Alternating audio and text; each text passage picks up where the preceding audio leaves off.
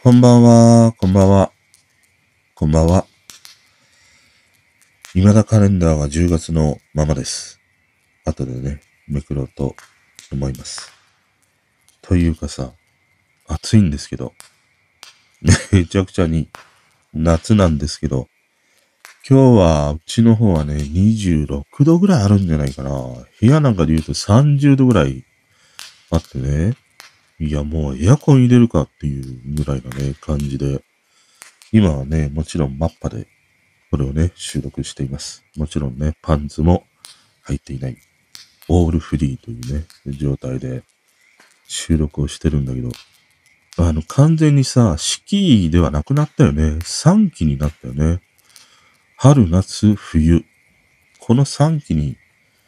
なった感じが、もうここしばらくあって、本当に秋が、年を追うごとに短くなってきてるよね。うん。だからこれからの未来には、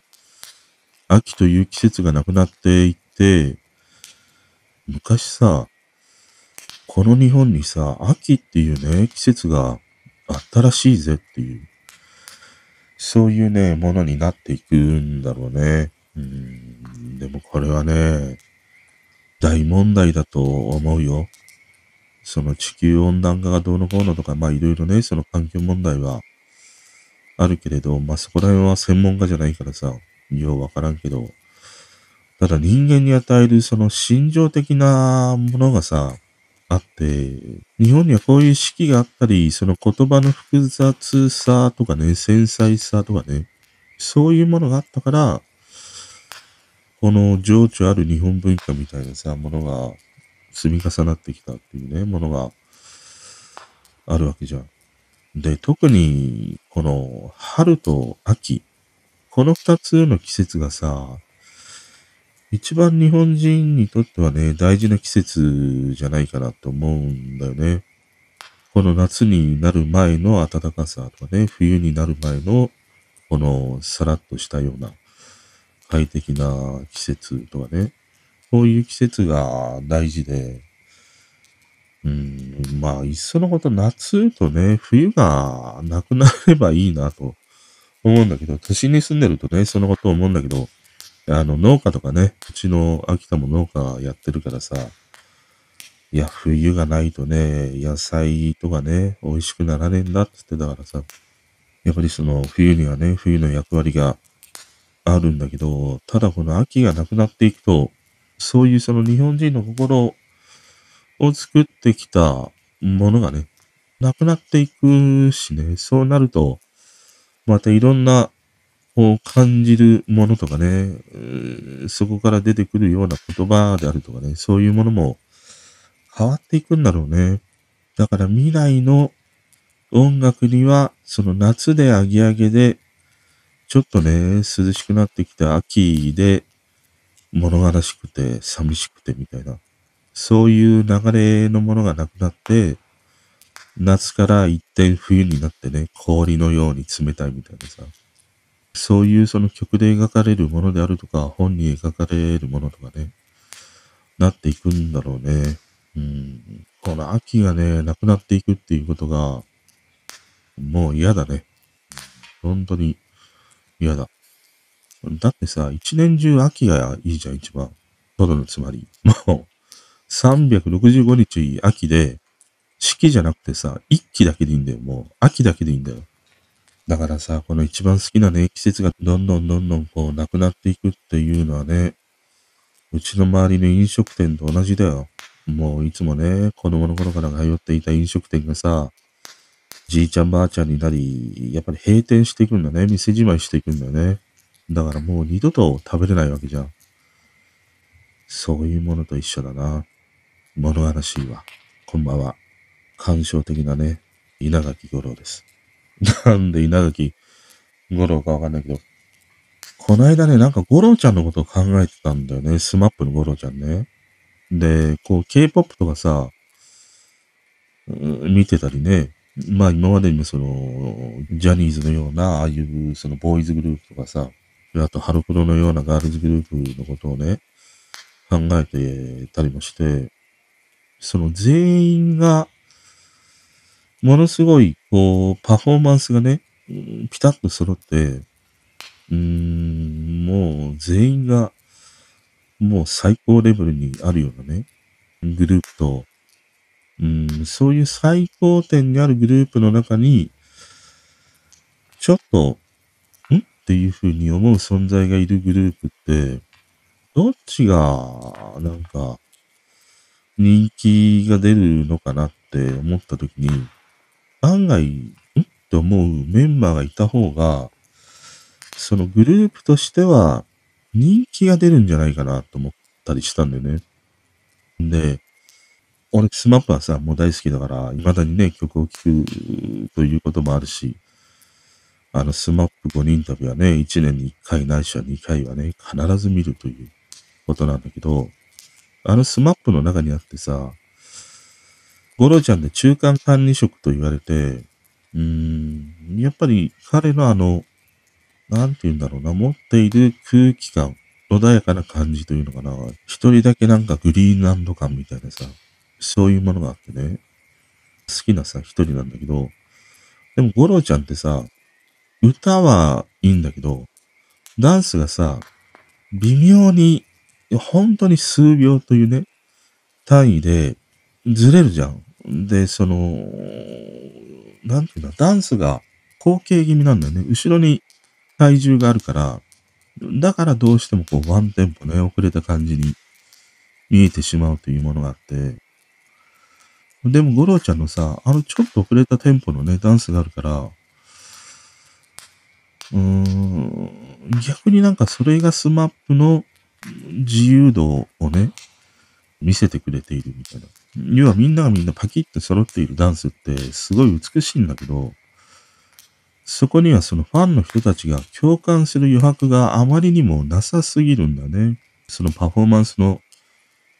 良さだけに目がいってしまって、わ、すごいもの見てしまったわ、みたいな、そういう感動はあるんだけど、でも、その中のこの人になんか共感するわ、っていうね。もういつもなんかサラダに入っているカリフラワーだけは残しちゃうの、みたいな。そういう、そういう感じ。うん。なんか見てて、その自分と重ね合わせてね、共感できるみたいなさ、そういうキャラクターがやっぱり一人いるとね、ああいうグループって、やっぱりよりこう、人気がね、出ていくんじゃないかなって思うんだね。その意味では、ダンスで言えば、なんかオロちゃんだったしね、なんか人間的な、ちょっとこう、欠けている感みたいなことで言うと、あの、強しだしね。で、で、シンは末っ子でね、一番幼いんだけども、実はね、あの 電話番を任せられるほどさ、真面目なね、子供だったというのが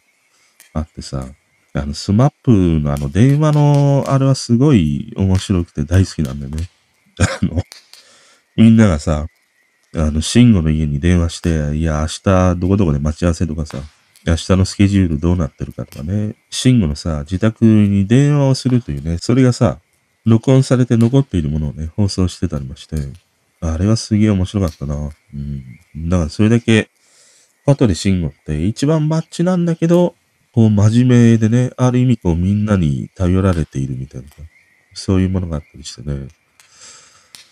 だからなんか改めて思うとね、ちょっとこう、ん？っていう風にね、思うキャラクターがいるグループっていうのが、強いんじゃないかなって思うんだね。それは、そういうパフォーマンス的なものもあるし、またなんかビジュアル的なものもあるかもしんないね。もしかしたらね。そんなことをね、考えてたりもして、ゴロちゃん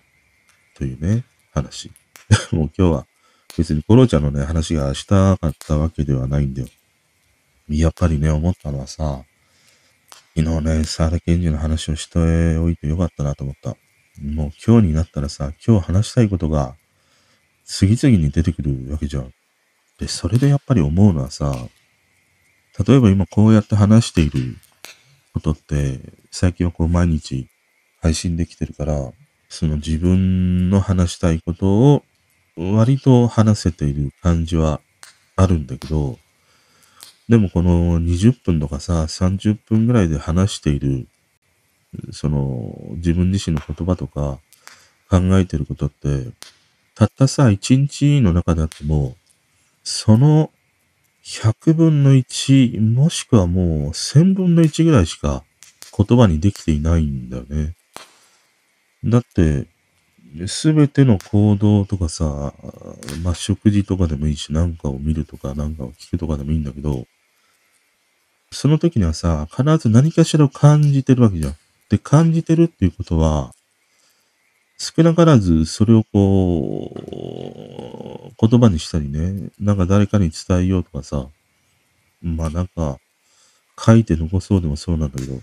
言葉にするわけだよね。そうすると、こうやってね、毎日話している、こういう配信での言葉よりも、一日だけでも100分の1、1000分の1しか話せていないっていうものがあった時にさ、やっぱり人が人を知るとかね、あの、分かり合えるっていうことって、なかなか困難だよなってすごい思ったりしたんだよね。で、もう一つ思うのは、この AI の進化によってね、この間も、あのソフトバンクの孫さんがね、いや、なんかチャット GPT 使ってない人は、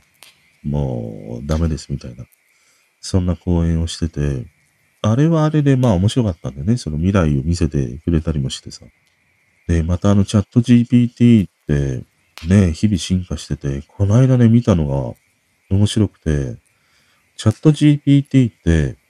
えっ、ー、と、3.5から、まあ4になって、その、なんて言うんだろうな。理屈が俺もよくわかんないんだけど、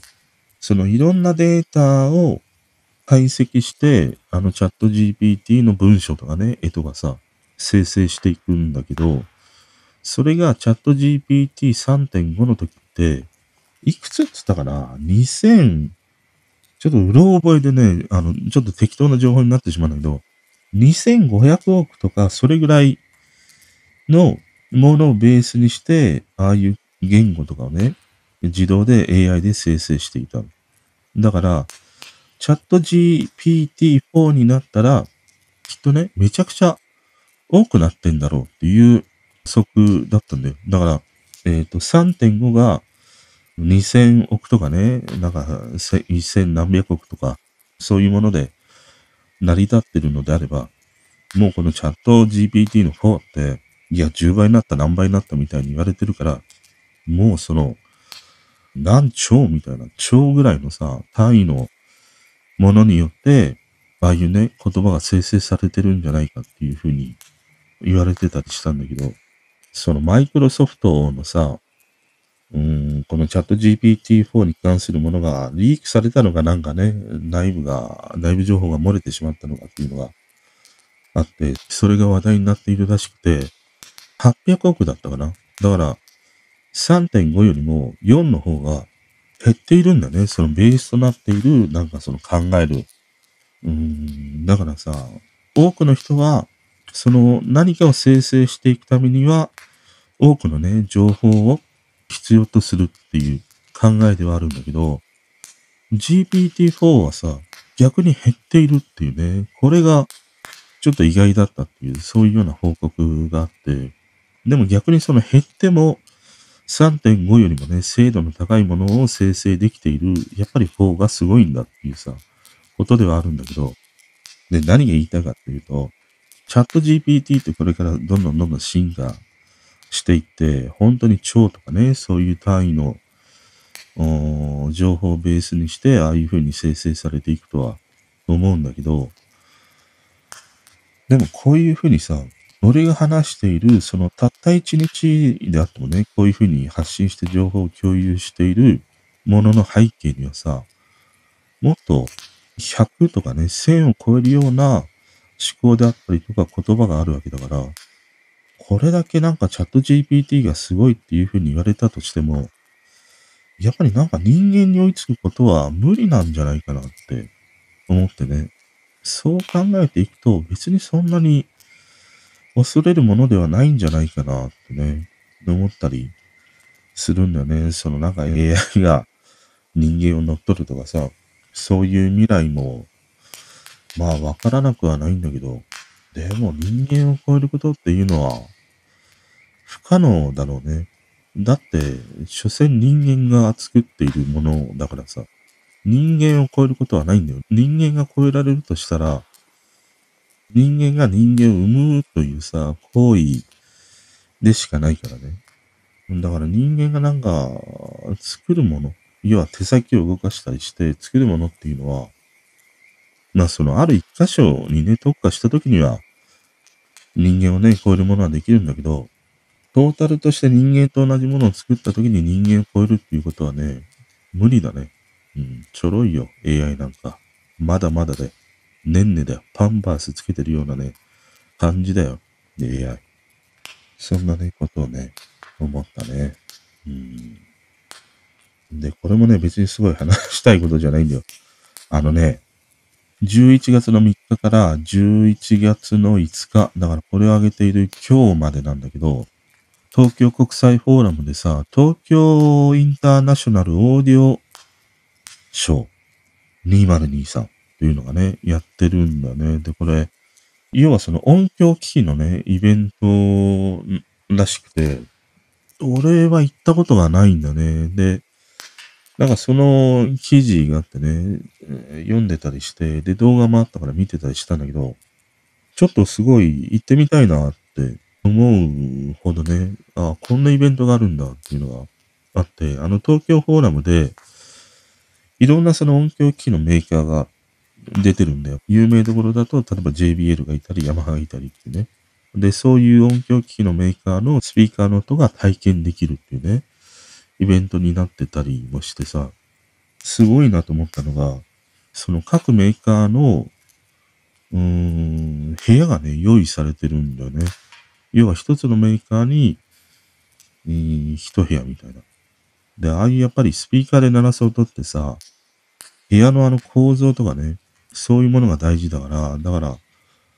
ねえ、本当にいい音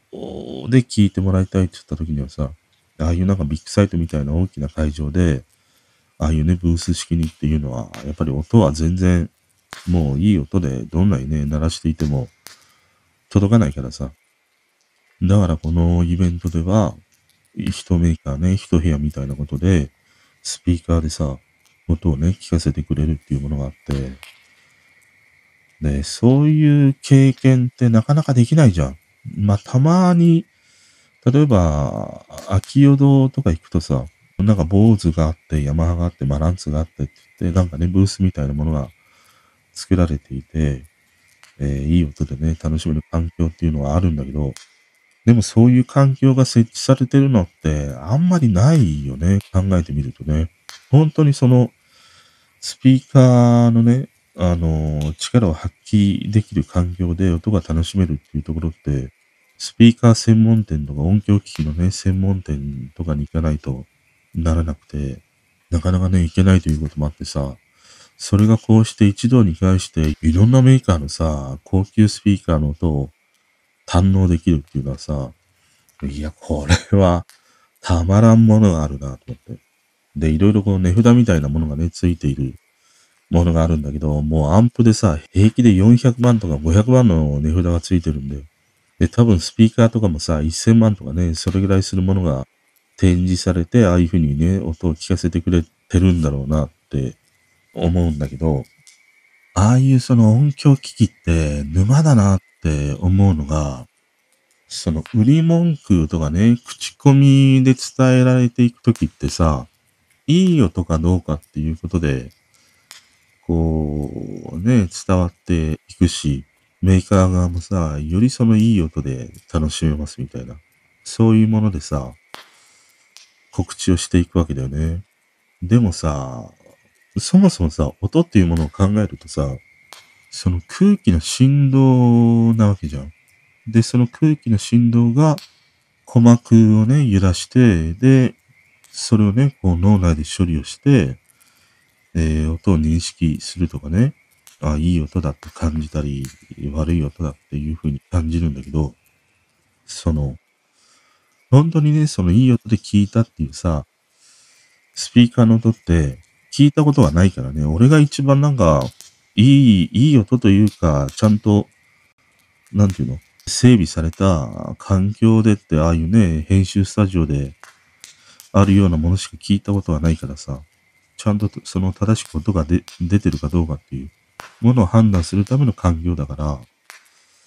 またちょっとこういう音響メーカーが出しているようないい音っていうさ、考え方とは、またね、違うものがあるんではないかなっていうふうに思うんだけど、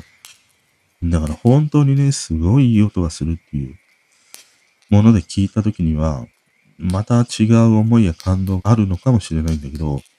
でもなんか思うのはさ、そうやって空気の振動で鼓膜を揺らして自分の脳で処理をして、その音を楽しむって言った時には、いい音かどうかって、十人十色じゃないかなって思うんだよね。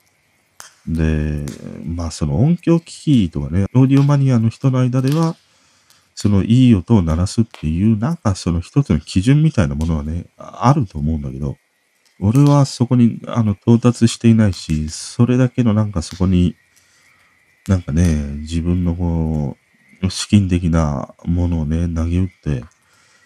えー、聞いているとかね、そういうものでもないからさ、まあ、その、至って、ね、貧乏人の音楽の楽しみ方っていうね、もので考えたときに、うん、結局、ああいう風な音って、その自分の好きか嫌いかっていうことでしか、ただのつまりないんじゃないかなと思って。で、それをすごい思うのはさ、あの、ヘッドホンとかね、一時期、去年かななんか知んないけど、ヘッドホンにハマって、有線のヘッドホンをさ、一気になんかね、10台ぐらい買って、試してたりした時があったんだよ。で、その時は、そのネットに溢れているレビューをね、元にして、とか、あと知り合いの人から勧められたものをね、こう実際に買って、まあしばらくね、使ってみないとわかんないからさ、そんなことをしてたりしたんだけど、あのね、確かに、いや、このヘッドホンはいいよとかね、いい音を鳴らすよっていうのは、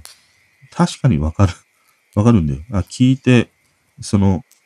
じゃあ、2、3000円で買えるイヤホンとね、じゃあ10万近いヘッドホンとって比べたときに、その違いはあるんだけど、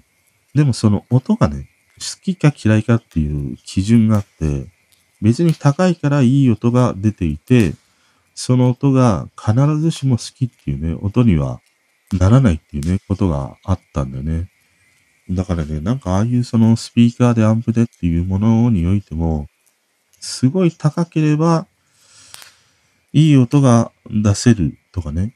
そういう世界はあるんだろうけど、究極的に突き詰めていくと、その出てくる音が好きか嫌いかっていうね、ことでしか、なんか、自分が納得できる、満足できる音にはね、巡り合えないというか、たどり着かないんだろうなって思ったりしたんでね。だからね、そのいろいろヘッドホンをね、試しているときに、最終的にね、俺が一番気に入ったヘッドホンはね、ゼンハイザーのね、なんだったかな、あれ。開放型で650だったかな。650か600かだったんだよ。ゼンハイザーが、その、付け心地とかね、音のその柔らかさがね、ゼンハイザーが俺にはね、一番あって、それ以外にもベイヤーダイナミック。で、ベイヤーダイナミックはね、いろいろ買ってみたんだけど、ベイヤーダイナミックは、俺は全然どれも合わなかったりしたんだよね。で、あの、開放型と密閉型と、いろいろ試したんだけど、ベイヤーダイナミックの音はね、単純にもう好きになれなかった。あとね、次に良かったのが、手話のやつが良かったんだな。手話の、えー、あれはなんだっけな、SRH1540 っていうね、これは密閉型のヘッドホンで、これはすごい良かった。あの、音がね、割とこうゼンハイザーに近いというものもあるし、うーん、まあなんかこういうふうにね、収録したものを編集するときに使うのでも、割とこう、下からね、上ちゃんと聞かせてくれるっていうものもあったりして、好きなヘッドホンではあったんだけど、付け心地はね、まあ、パッドはすごいいいんだけど、あの、ワイヤーがさ、両方から出てるんだよね。あれが嫌で、あんまり使わなくなってしまったんだけど、好きだったね。あとね、赤毛の K712 Pro はね、これは何回かトークでもね、話したんだけど、あんまり、あのー、このイヤホンにね、詳しい方も言っていたんだけど、その地に足がついていない感じ、地面がない感じみたいなものがあって、うーん、開放型なんだけど、出力がね、すごい必要なアンプが、ヘッドホンアンプが必要なヘッドホンで、あんまり気軽にね、使えるヘッドホンではなくてね、あこれもあんまり使わなくなってしまったんだな、と。赤毛のやつはね、なんかどれも俺の耳に合わないんだよ、あの形状が。まん丸い形が。フィットしないんだよね、耳に。だから、ゼンハイザーのやつって、卵型だからね、すごい耳にフィットして、つけ心地もいいしね、うん、音も自分好みでね、ただ速圧が強いんだよね、ゼンハイザーのやつってね。があったりしたし、あと、オーディオテクニカとか、まあ、ヤマハは未だね、使っているものがあるんだけど、でね、その時にさ、いろいろまあ、本当にね、10個ぐらい買って、一気にバッて試したっていうことはあったんだけど、結局ね、今残ってよく使っているあのヘッドホンはね、一つがね、スーパーラックスっていうね、ヘッドホン。HD681 のセミオープン型だったね。そのヘッドホン。価格が4000円ぐらい、4000今、4150円だったけど、俺が買った時って3000円台ぐらいで買えたんだけど、それをよく使うね。あのね、結局ヘッドホンはいろいろ試した結果、俺の好みとしてね、あの密閉型よりも開放型がいいっていうことになったの。ただ、本当にそのズンズン音を楽しみたいとか、まあ、編集するときに使うっていうときは、俺は密閉型の方がね、いいし、まあ密閉型には密閉型の、あの、音のギュッとね、詰まった、こう、なんていうの、閉塞感っていうのかな、そういうものがあるから、まあ密閉型でもいいやつはいいんだけど、ただ、基本的にはオープン型。で、なおかつセミオープン型が、一番なんかね、完全なオープン型よりも、セミオープン型がなんか一番俺は好きな音にあったりしたんだよね。で、最終的にたどり着いたのが、このスーパーラックスのセミオープンのね、ヘッドホンだった。あの、一番はやっぱりね、気楽に使えるっていうものがある。もう6万とかさ、10万近いヘッドホンって気使うじゃん、使うときに。なんか取ったりつけたりしてるとさ、コードの接合部分もね、傷んでくるし、あの、なんだ、耳当てのところもさ、やれてくるとはね、そういうものもあるからさ、割と大事に使ってしまうなっていうのがあって、であればさ、この3000、4000で買えるヘッドホンの方が、案外ね、使ってみると、あの、ラフに使えて、気兼ねなくね、使えるっていうものがあって、使うね。あの、サクッと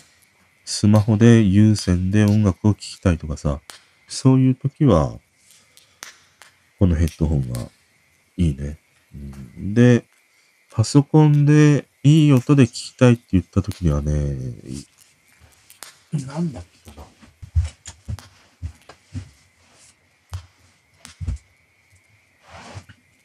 あの、中国メーカーの西オーディオっていうところのゴーストっていうね、ヘッドホンがあるんで、これで聞いてるかな。でね、このヘッドホンはね、ものすごい、あのー、ゼンハイザーのヘッドホンに似てるんで、付け心地とかもそうだし、音のその丸みとかね、柔らかさもゼンハイザーにすごい似てて、使っていたね、そのゼンハイザーの600だったか650だったかちょっと忘れたな。それと、音がね、すごい似てるんだよね。だからいいなと思って。で、その、ね、ゼンハイザーで聞けばいいじゃねえかっていうのがあるんだけど、もうさ、全部、売っ払っちゃった。結局、ヘッドホンって何台あってもさ、使うヘッドホンって決まってくるんだよね。でさ、そんなに頻繁にね、暖房に使えないっていうものもあるからさ、どんどんどんどんこう使わなくなっていってしまって、その時に買ったヘッドホンは、もう全部売ってしまったり、あげたりしてしまったな。で、今残っているのがスーパーラックスとセイオーディオというね、もう本当にね、安いヘッドホン。あとは編集するときに使っているヤマハラの、えっ、と、MT の8だね。この3つかな。あと、オーディオテクニカのなんかオープン型もあるんだけど、オーディオテクニカは、あんまりなんか面白くないんだよね。いろいろ試して聞いてみたんだけど、あんまりオーディオテクニカは俺は音の面白さがない真面目な感じがしてね。うん、割とその真面目な感じで穏やかな音がって言ったらオーディオテクニカはいいんだけど、あんまりちょっと物足りない感じがね、オーディオテクニカ全般にはあるね。だから有線のヘッドホンは一応4台あってメインで使ってるのがこの3台かな。あとワイヤレスは Apple の AirPods Max。あれをね、使ってますね。AirPods Max とかさ、今いくらになってるの？なんか8万とかするでしょなんかめちゃくちゃに高くなったよね。AirPods Max はね、ワイヤレスのヘッドホンとしては、普通なんだよ、音は。音はなんか感動があるとかはないんだけど、まあ普通に、あの、普通にっていい意味で普通にね、聞ける音で、AirPods Max がね、いい点はね、あの、ノイキャンがまずすごい効くっていうことと、あとね、あの、装着感がなんかね、AirPods Max はすごいある。あの、安心感があるんだよ。AirPods Max をパサーってつけると、禅の世界に誘われた感、あの、ノイキャンがついてるから、周りの音がね、遮断されるということもあって、一気にね、なんか禅のあの静けさの世界に誘ってくれるようなね、ものがあるんで。で、ソニーとかさ、ボーズのヘッドホンにも強力なノイキャンがあるんだけど、その二つにはね、この感じがなかったんだよ。あの、すごい音はシャットアウトしてくれるんだけど、スッとね、この落ち着くとかさ、そういう感じがないんだよね。でもね、AirPods Max は、禅の世界に誘われる。お寺に行っちゃったかみたいなね。そんな感じになれるんだよね。だから、その装着感とか、まあ重さとかいろいろあるんだろうね。アップルのその人間工学に基づいたような設計がされているんだろうね。うん。だからね、AirPods Max はいいよ。すごい。なんかこれの2が出たら欲しいな。でもさ、めちゃくちゃ高いよね。俺この間さ、話はね、ガラッと変わるんだけど、時計を見ててさ、ロレックスロレックスってすごいことになってんのね。あの、エクスプローラーのワンか、あれが、100何万してたんだよ。いや、すごいわっていう。で、デイトナに至ってはさ、もう300万近いんだよ。270万とかしてるんだよ。いや、確かに昔からデイトナはね、憧れの時計で、俺が欲しいなと思った時にはもう100万超えててね、買えないな。あ、100万。ポール・ニューマンバージョンが100万ぐらいで買えてたんだよ。で、現行のデイトナは70万とか80万ぐらいで買えてたんだよ。でもさ、やっぱちょっと手が届かないなっていうのがあって、で、エクスプローラーの1があって、あの当時はね、エクスプローラーの1って30万の後半ぐらいだったんじゃないかな。で、チュードルのエクスプローラーみたいなやつが17、8万ぐらいで買えたんだよね。そしたらさ、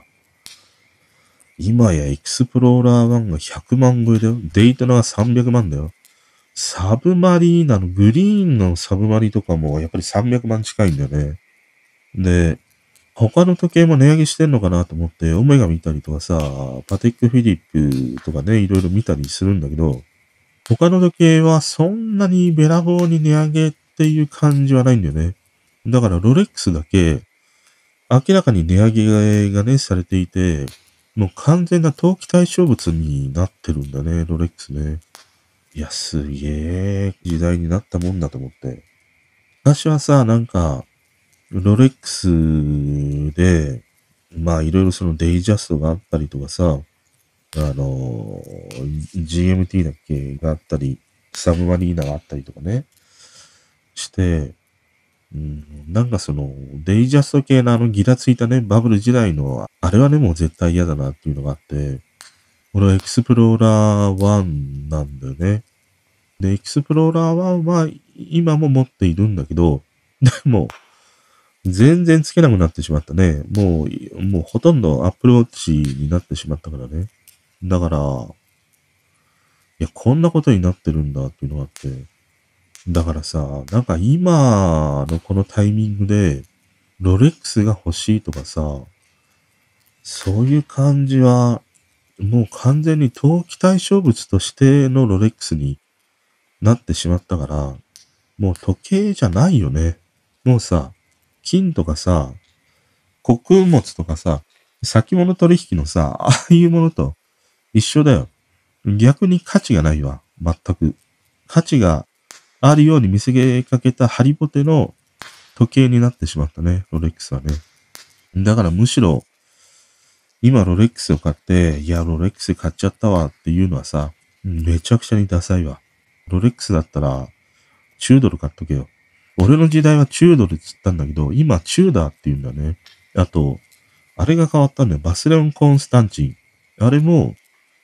俺が時計好きだった時代は、バセロン・コンスタンチンだったりしたんだけど、今は、バセロン・コンスタンタンって言うんだよね。ちょっとかわ、ちょっと可愛い感じに、ね、なったりしたんだよね。だからね、いや、ロレックスがすごいことになってるなと思って。もう時計はね、アップルウォッチの登場によって、こう一気にね、熱が冷めてしまったり、またね、あの G-SHOCK が大きかったな、俺には。G-SHOCK のあのー、なんだっけ、角型のやつ、一番ベーシックなやつ。あれを手に入れたのが失敗だった。あれを手に入れて、あの気軽に使える感じ、軽いしタフだし、なんかさ、結構腕時計って、その扉を開けたりとかさ、なんかやってると擦れるからさ、あっという間に傷がついていくんだね。そういうものもあって、結局ラフに使える G-SHOCK を手に入れてから時計熱が冷めてしまったね。うん、それから、それからなんか G-SHOCK ね、いろいろハマって、いろいろね、買ってみたりはしたんだけど、で、G-SHOCK から Apple Watch だね、今はね。時計ももう大好きでね、ずっぽりハマったね。だから今残っている時計で言うと、エクスプローラーの1と、あとパネライ、パネライのルミノールか。だね。あの、なんていうの？えっ、ー、と、時刻のところが、こう、くり抜かれてるバージョンのものね。それは、占いで持ってる。ね、つけないけどさ。でもあれ本当はつけないとダメだよね。動かさないとね、機械式時計ってね。思い出したよね。後でちょっと動かしてみよう。あとはね、腕時計はね、よくね、調子づいてつけていたのは、あの、ブル、ブルガリ、ブルガリすごい流行ったじゃん。あの、何？ゴムベルトみたいな、ウレタンみたいなベルトのやつ。芸能人にさ、配りまくってね、テレビをつけたらみんなさ、俺と同じ時計をね、していたという、ばらまかれたね、ブルガリの時計とかしてて、あれはなんかデザインがすごい好きだったね。あとは、ジダールペルゴとかも好きで、ジダールペルゴはね、一本持ってたんだけど、機械式のね、ブルーで、死ぬほど綺麗だったりしたんだよ。でもさ、もう、なかなかね、生きていくには、そんなね、いい時ば ばかりではないからさ、その時にね、手放してしまったりしたんだよね。あと時計何があったかなチュードルの、あのエクスプローラー1に似たやつ、な、なんだっけ名前忘れたな。それも持ってたりしたね。あとそのブルガリを持っていた時に流行ったね、あの、カルティエのパシャシー。あれも流行ったな。パシャシーを結構つけてる人もいたね。パシャシーもあったけど、あれはあっという間に使わなくなってしまったね。あっという間に売ってしまったね。パシャシートが。うん。だから結局、一周回って、最終的にああいう機械式時計で俺が落ち着いたのはね、ロレックス、エクスプローラー1が一番いい。シンプルで。うん、シンプルが結局一番いいんだなっていうものにね、たどり着いた。あの、パネラインのルミノールとか、デザインとかすげえ凝って、一見はいいんだけど、重いし熱いしね、あんなんつけてたらさ、もう、車乗るときとかさ、家から出るときとかね、玄関とかさ、ぶつかりまくりで、あっという間に傷がついていくからね、つけられたもんじゃないんだよ、なかなか。だから、機械式時計で言うと、ロレックスのエクスプローラー1が、空のつまりなんかね、落ち着き先としては、あるかな。あと、欲しい欲しいと思いながら手に入れられなかったのが、知性あふれる IWC。なんか、IWC は知性を感じるんだよね。あと、ブライトリングはね、後輩がしてて嫌になっちゃったね。ブライトリングも買ったことがないね。あ、と思い出といえばオメガだな。オメガの C マスターだっけかな。